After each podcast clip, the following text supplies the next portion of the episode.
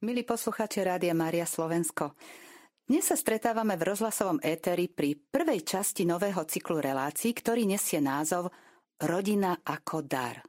Tento cyklus je zameraný na problematiku bezdetných párov manželov, ktorým sa prirodzeným spôsobom nedalo počať alebo aj aktuálne nejde počať dieťa. Budeme rozoberať, aké sú možnosti a spôsoby riešenia takejto situácie, ak by nastala.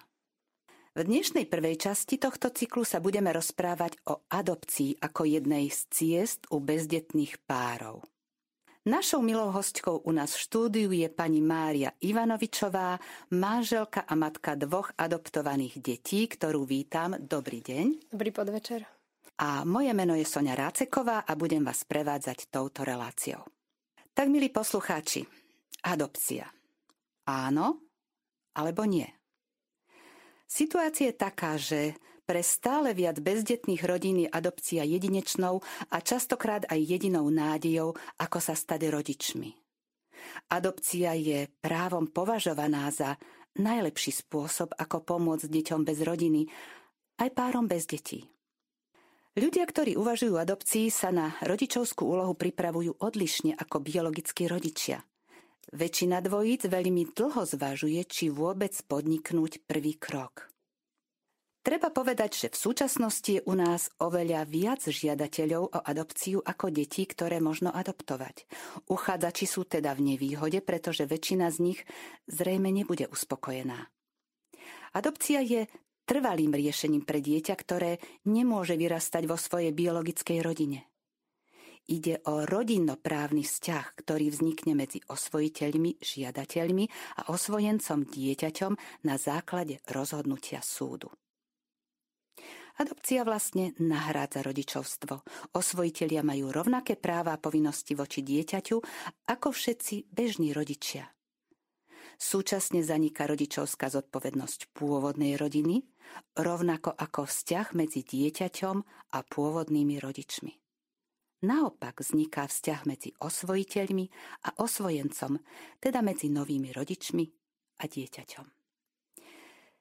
Toľko na úvod. E, treba povedať, že s cieľom tieto relácie nie je podrobnejšie rozoberať. E, napríklad, aké sú podmienky na adopciu, postup pri adopcii, prípadne aké sú rizika adopcie, ale priniesť vám príbeh jednej rodiny, ktorá tento dôležitý krok vo svojom živote urobila.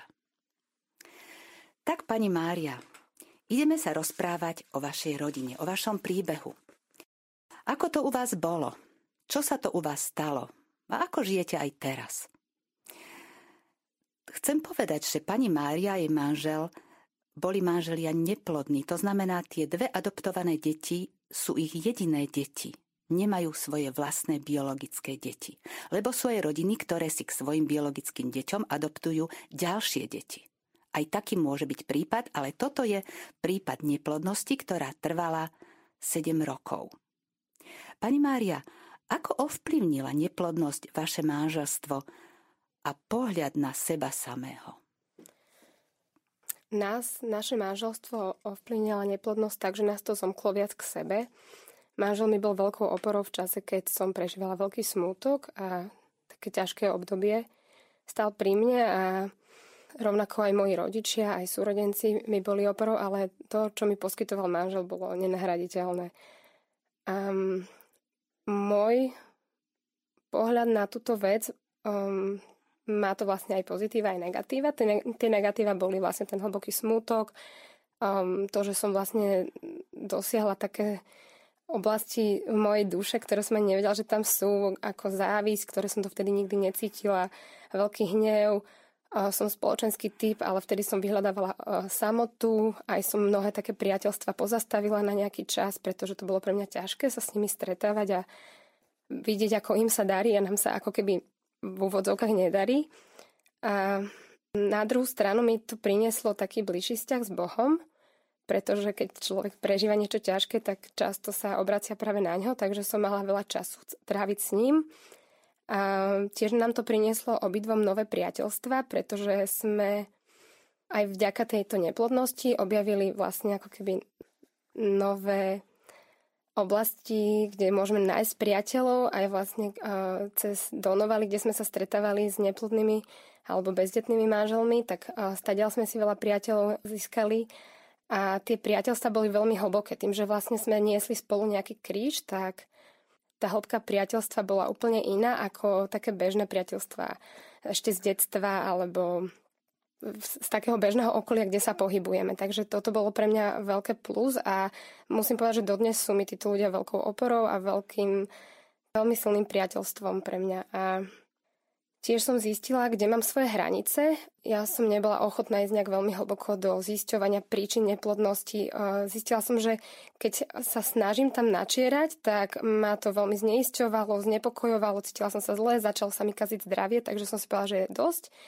A tým pádom sme možno nešli až tak ďaleko, ako iné manželské pary sú schopné a ochotné ísť. A možno sme ani nezistili až tak veľa, že či teda naozaj máme nejaký zdravotný problém alebo nie. Ale ja som vedela, že až tam ísť nechcem a bola som rada, že teda aj v tomto by bol manžel oporou a povedala, že dobre, pôjdeme iba potiaľ, pokiaľ sme schopní a ochotní ísť.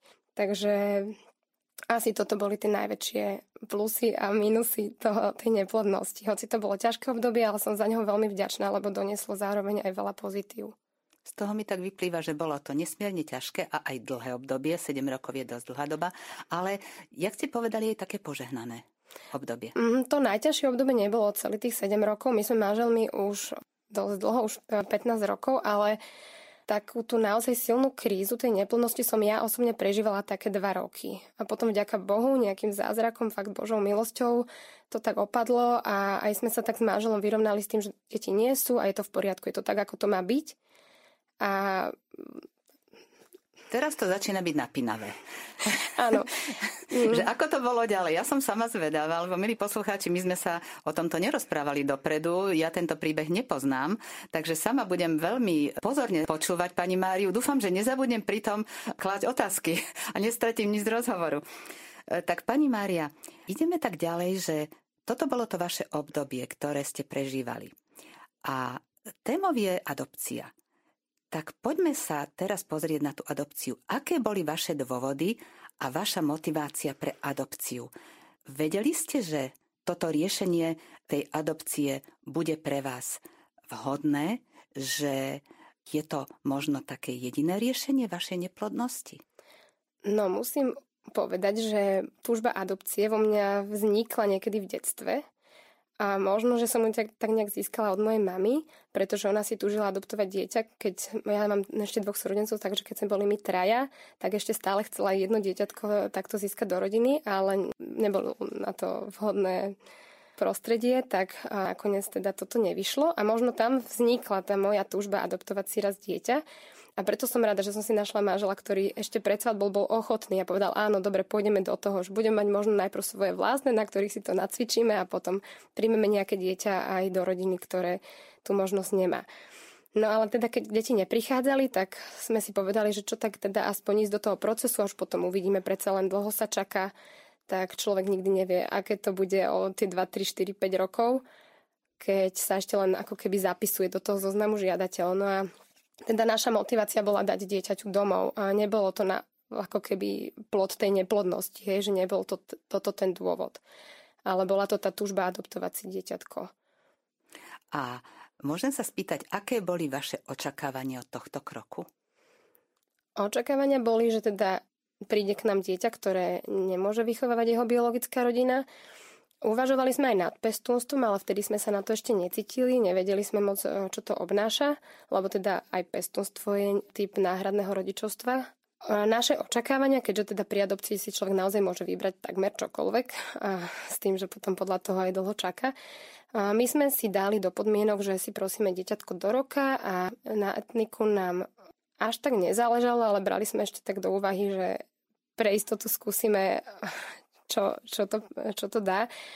Čo sa zdravia týka, tak sme mali podmienku, že jemné nejaké ľahké zdravotné postihnutie nám vadiť nebude. Ale nakoniec vlastne k nám prišlo dieťatko biele, alebo teda toho majoritného etnika, zdravé a bolo to novorodeniatko. Čiže ako by sa nám narodilo, naozaj sme si prešli tým od nula.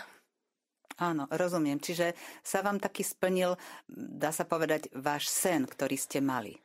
Asi, my sme ani nepočítali s tým, že také malé deťatka, deti chodia vlastne do rodiny. My sme tak čakali, že od pol roka to bude najskôr od poloročného dieťatka. Takže naozaj sme boli veľmi prekvapení, keď nám volali, že cerka má dva týždne. Čiže bolo to pre vás aj, myslím, že z tohto pohľadu e, aj náročné, lebo tá starostlivosť o novorodeniatko môže byť ťažšia ako o to staršie dieťa, i keď zase si zvykáte od začiatku, ako ste to vy videli. Myslím si, že bolo to veľmi milé, že cerka bola taká malinka, že sme si s ňou vlastne mohli prejsť od toho najútlejšieho veku všetko, čo žila. Že je iné, keď dieťa príde v jednom roku a už vlastne človeku chýba ten rôčik, ale v tomto prípade nám to nechýbalo. Ale musím povedať, že človek, keď takto dostane dieťatko do, do rodiny, tak je všetko pre ňo nové. A obzvlášť, keď je to vlastne prvé dieťa v rodine, že nevie ani ako ho má držať, ako ho krmiť, čo mu oblíkať, ako ho presne oblíkať, hej, že všetko toto sú nové veci a asi až tak nezáleží na tom, že či má dva týždne alebo rok, ale je to všetko nové a na všetko si musí zvykať. A možno je len takým malým plus, že keď je to dieťatko menšie, tak je také, by som povedala, tvárnejšie a ľahšie si potom človek na ňo zvyká aj to dieťatko na tú novú rodinu a je to také viac plynulejšie. Aj tá citová väzba tam môže vznikať tak od začiatku. Presne Aj tak. ste si niečo e, naštudovali predtým, čo sa týka starostlivosti, lebo väčšinou tí, tí rodičia, keď e, žena čaká dieťa, je tehotná, tak podľa možnosti sa snažia niečo si naštudovať a, a venujú tú prípravu tomu, keď sú takí zodpovední.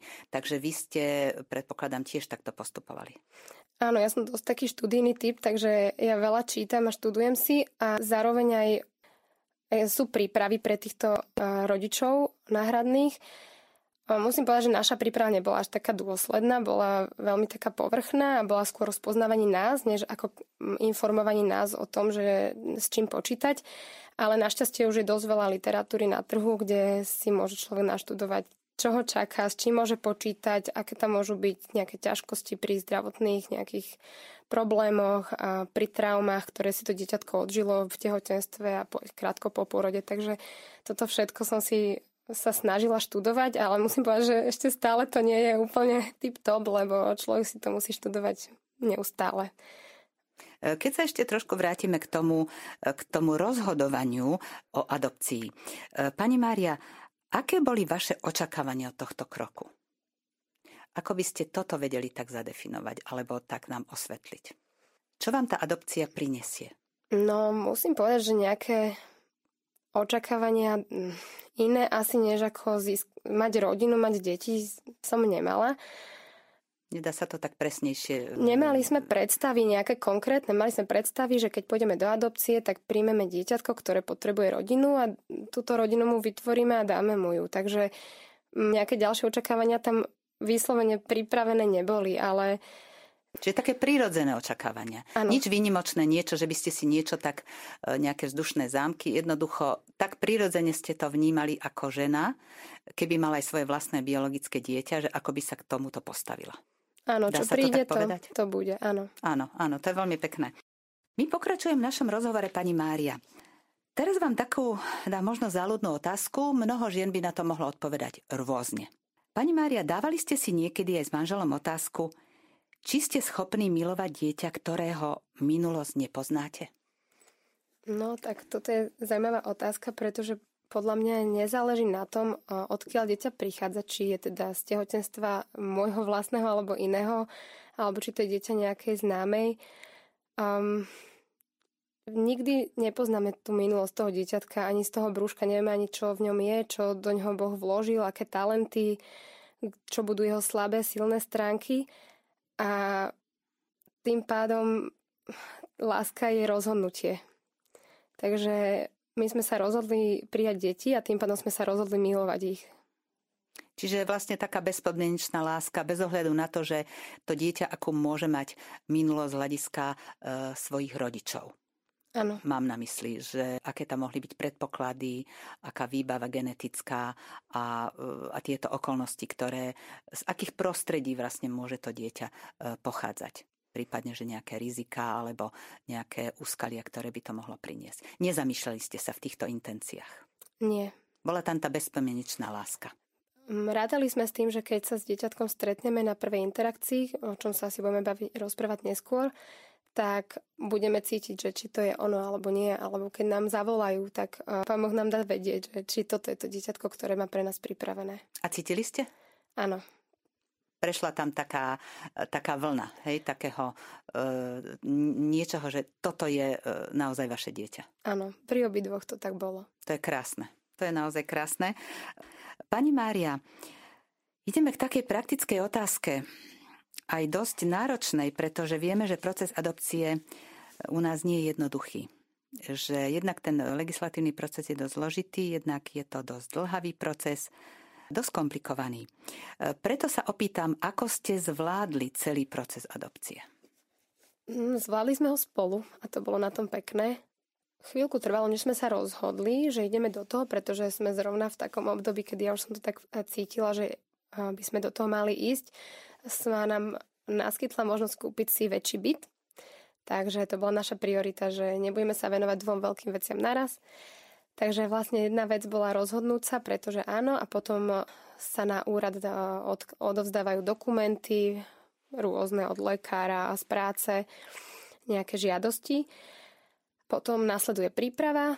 Môže si ju človek robiť buď teda na úrade, alebo neziskovkách, v občianských združeniach, ktoré sú na to určené, no a potom sa čaká. Potom sa vlastne po tej e, príprave človek zapíše do zoznamu žiadateľov na úrade a čaká, kedy mu zazvoní a koľko, koľko trvá tá príprava, pani Mária? Záleží od toho, kde. My sme si robili pri prvej adopcii prípravu na úrade a predpokladali sme, že bude kratšie trvať, ale trvala rok. V tej dobe to bolo pre nás nie moc informatívne, lebo ako som spomínala, tak e, bolo to skôr ako by o spoznávaní nás e, zo všetkých možných stránok a tá informačná časť bola len zo pár hodín. Takže vtedy som bola veľmi vďačná za tie knihy, ktoré som si mohla čítať na túto tému o adopcii a vlastne o výchove. No a pri druhej adopcii sme mali mať už iba akoby aktualizáciu, keďže do istého obdobia ešte človek, keď sa od zapísania do zoznamu žiadateľov dostane síce k dieťatku, ale potom žiada o ďalšie, tak vlastne nemusí ísť celou prípravou znova, ale len, len musí prejsť nejakou aktualizáciou. Ale keďže sme menili subjekt, išli sme potom cez návrat, tak to trvalo trošku dlhšie, než sme my osobne mysleli, ale bolo to už také hlbšie. A tie sedenia sú nejaké sedenia s psychológom, alebo tak aby sme informovali mm-hmm. poslucháčov, že aby z toho nezľakli napríklad. Nie je to nič na ľakanie. Nie, nie je to nič na ľakanie. Na úrade to bolo o sedeniach so psychologičkou a v návrate to boli aj skupinové eh, sedenia s, ro- s budúcimi náhradnými rodičmi, čiže s uchádzačmi o deti a zároveň aj so sedeniami so psychologičkou. Bolo to veľmi príjemné, boli to rozhovory, ktoré nám vlastne mohli otvoriť to, čo v nás je a čo by nám mohlo teoreticky brániť, milovať alebo vychovať tak a tak. A zároveň nás aj informovali o tom, čo je dobre týmto deťom ponúknuť. Hovoriť im o tej adopcii, nezamlčiť to a tak Takže cieľom je, aby sa dieťa dostalo do čo najlepších rúk.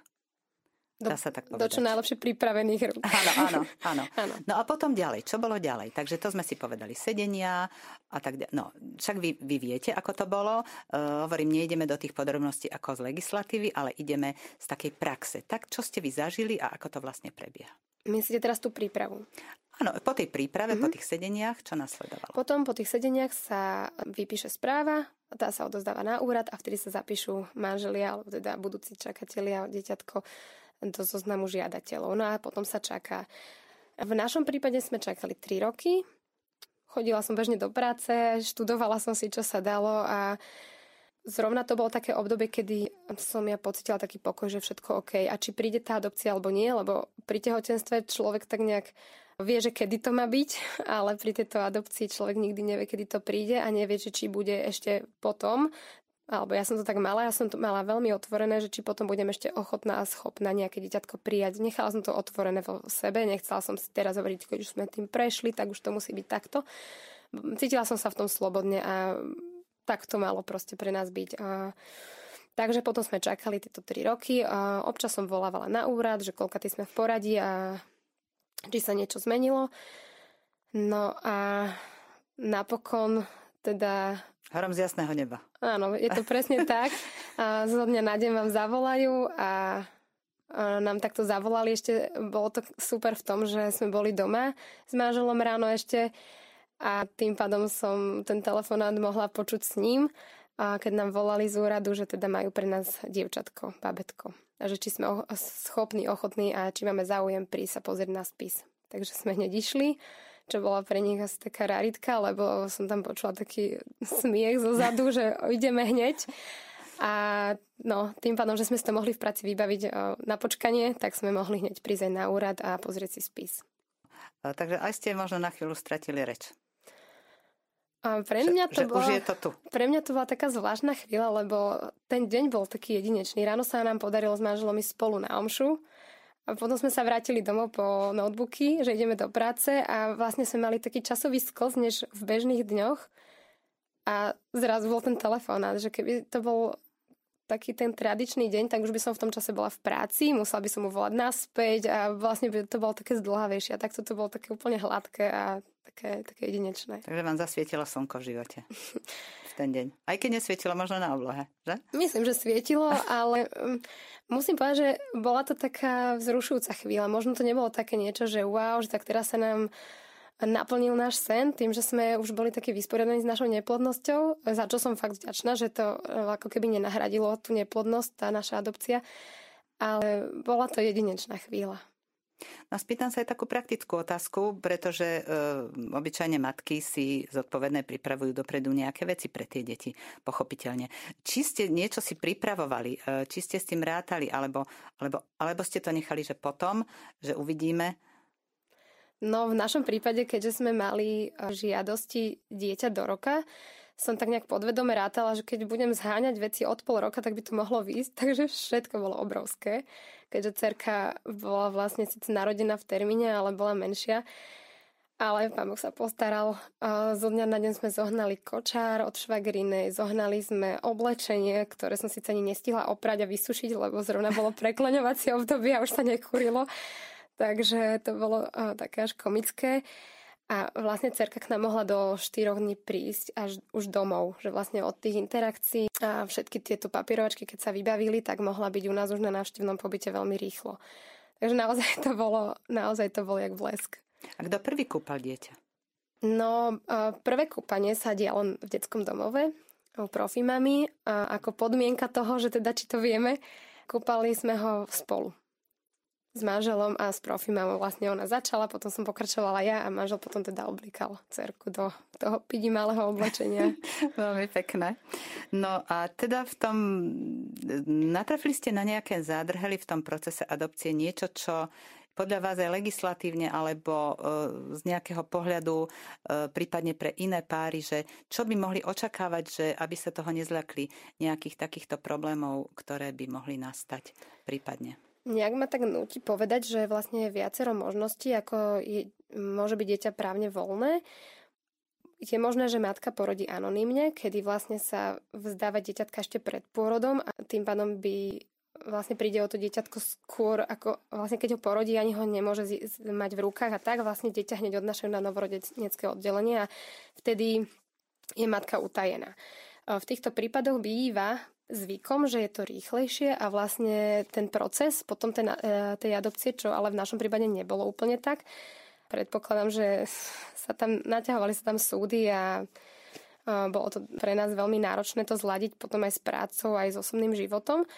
Ale teda toto je jedna možnosť, čiže anonymný pôrod, kedy by to malo všetko súdne ísť rýchlejšie.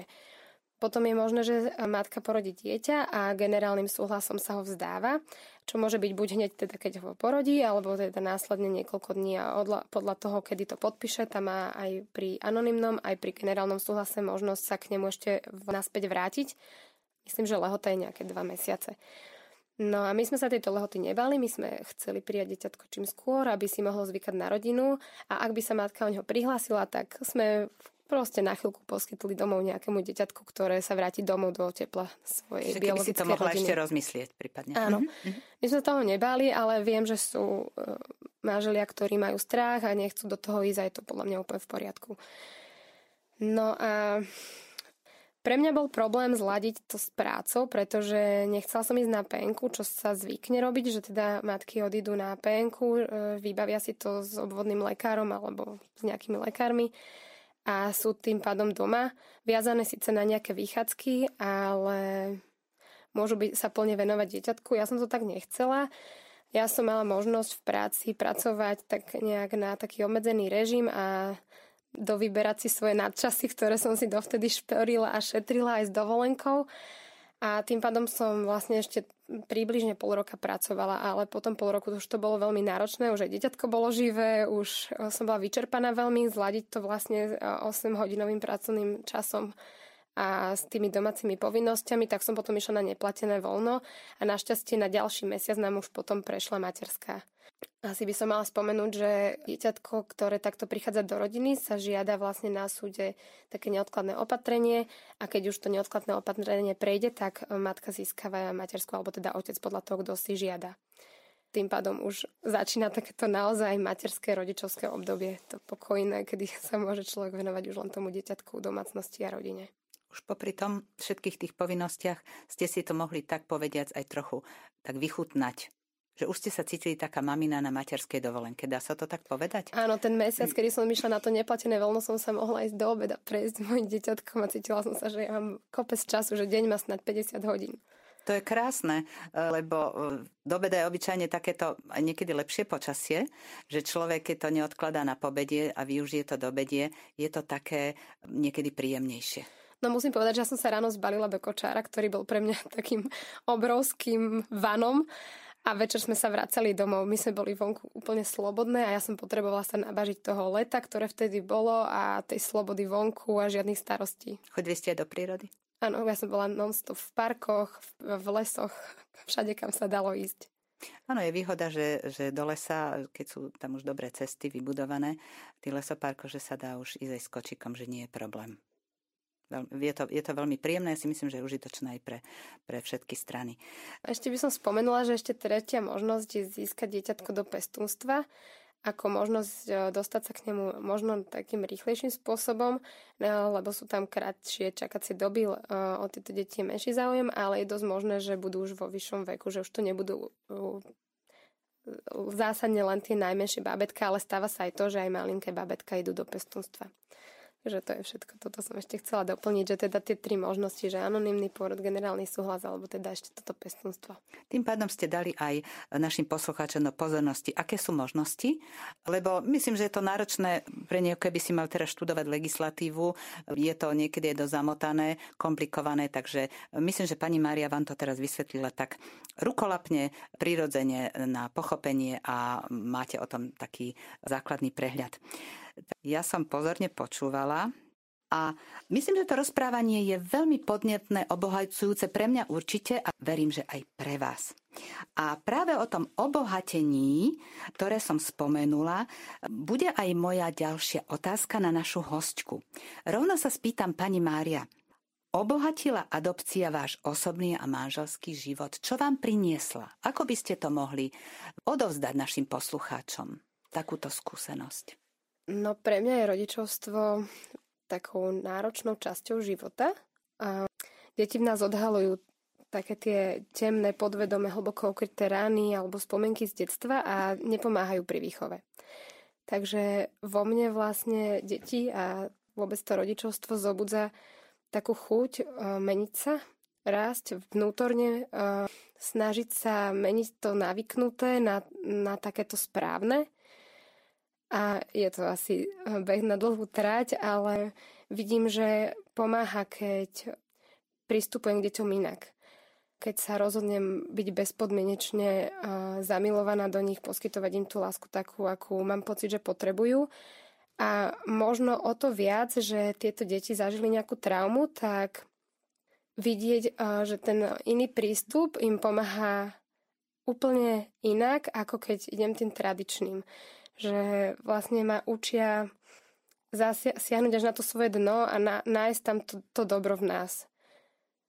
Um, zároveň je to náročné aj čo sa toho manželského života týka, lebo deti vyžadujú veľa, ale uh, tiež poskytujú veľa veselosti, radosti, um, učia nás zastaviť sa pri detailoch a užívať si tú prítomnosť a byť vďačný za maličkosti, že pračka perie, že šporak zohrieva, že, že hviezdy svietia na nebi. A takéto, na ktoré už možno v tom dospelom živote často zabudáme berieme to ako úplnú samozrejmosť.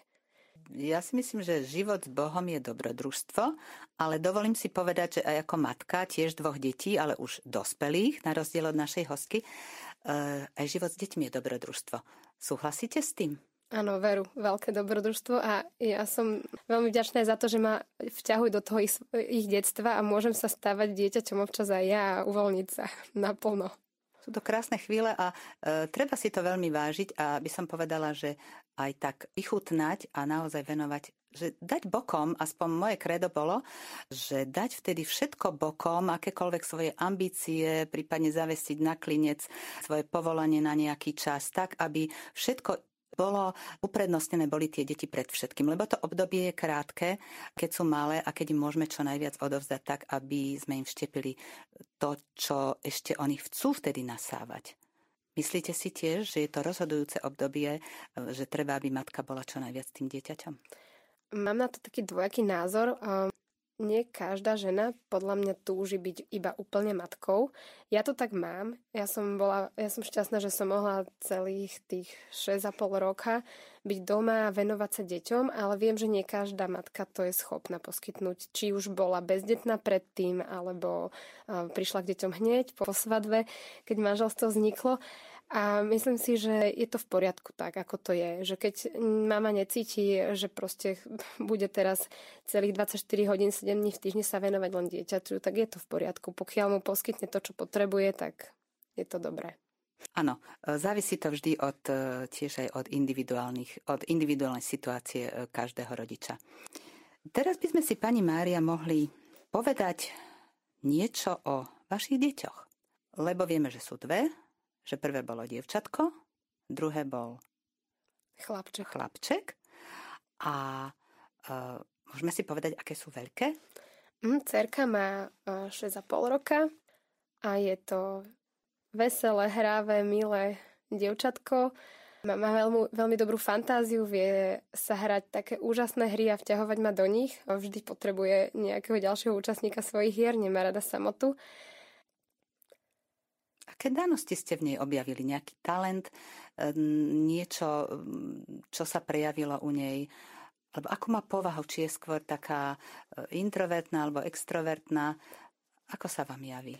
Aj možno to súvisia s tou adopciou, ale uh, veľmi s, takou, s takým obdivom a tak houtavo na ňu často pozerám, že čo, kam nás ten jej život zavedie.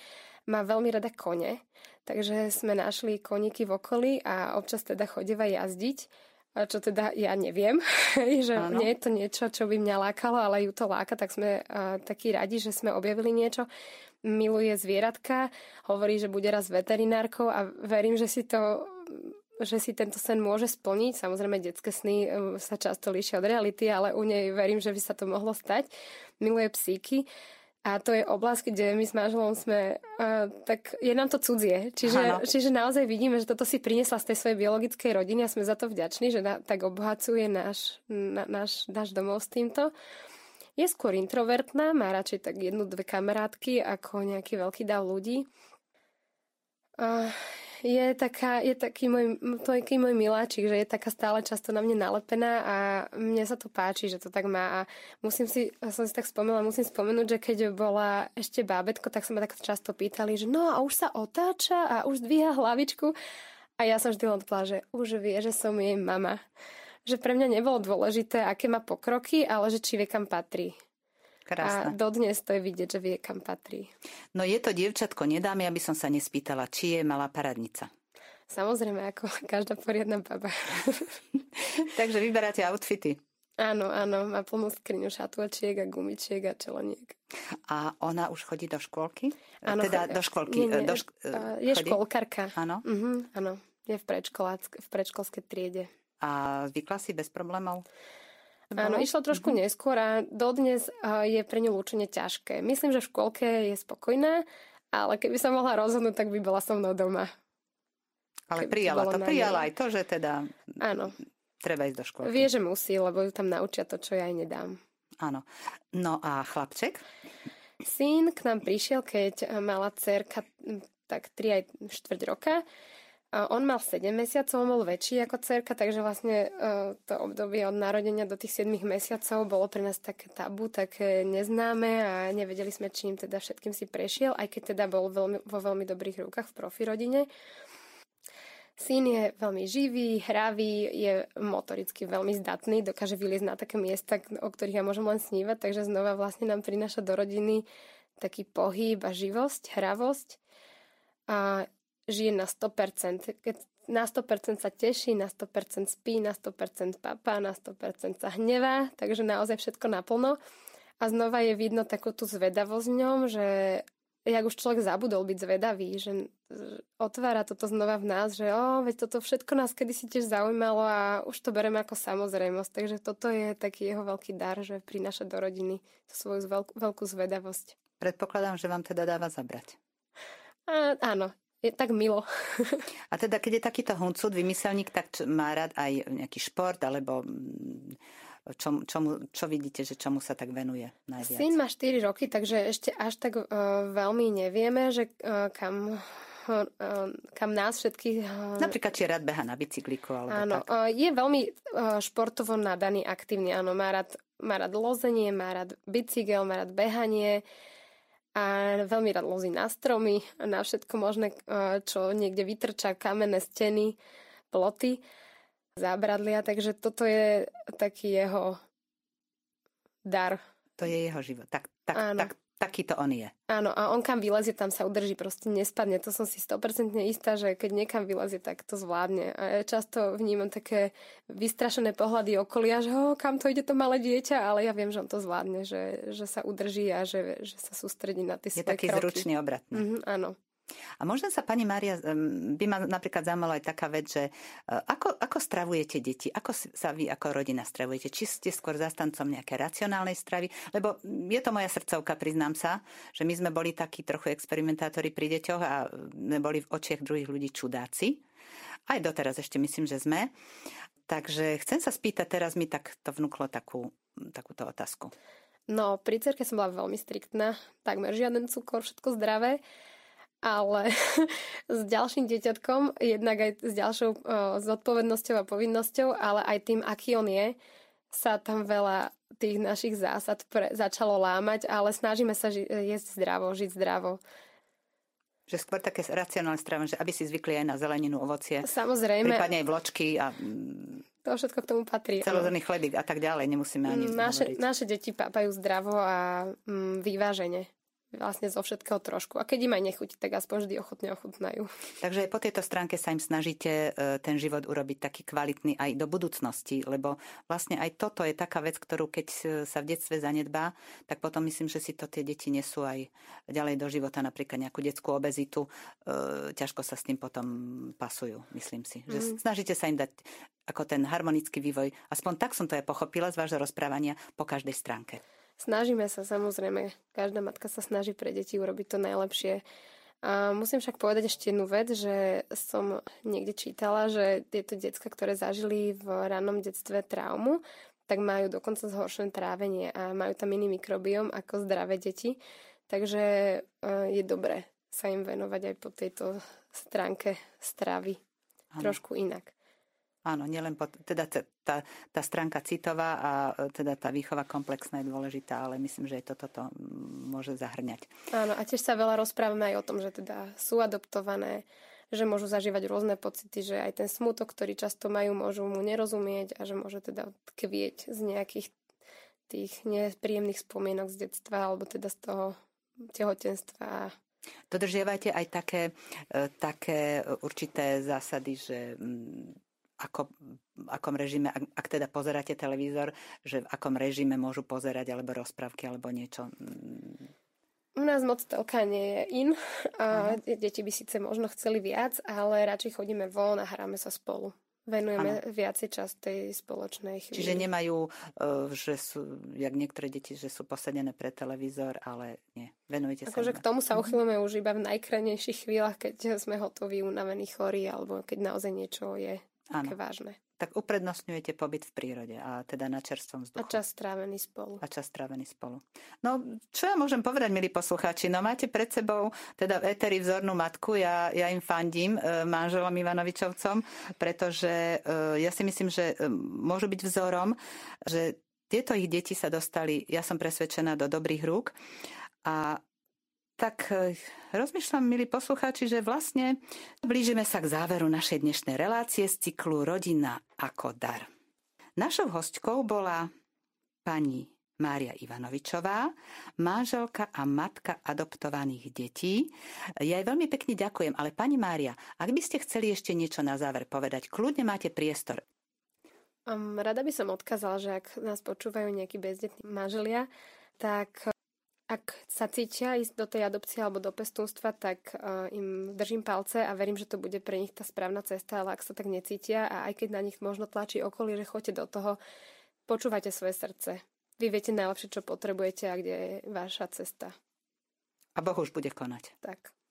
No, tak, milí posluchači Rádia Maria Slovensko, ak vás náš nový cyklus zaujal, cyklus Rodina ako dar, tak vás pozývame k počúvaniu jeho ďalšej časti aj na budúce. Dovidenia, pani Mária, nech sa vám darí s manželom s detičkami a za vašu pozornosť ďakuje a od mikrofónu vás pozdravuje Sonia Ráceková.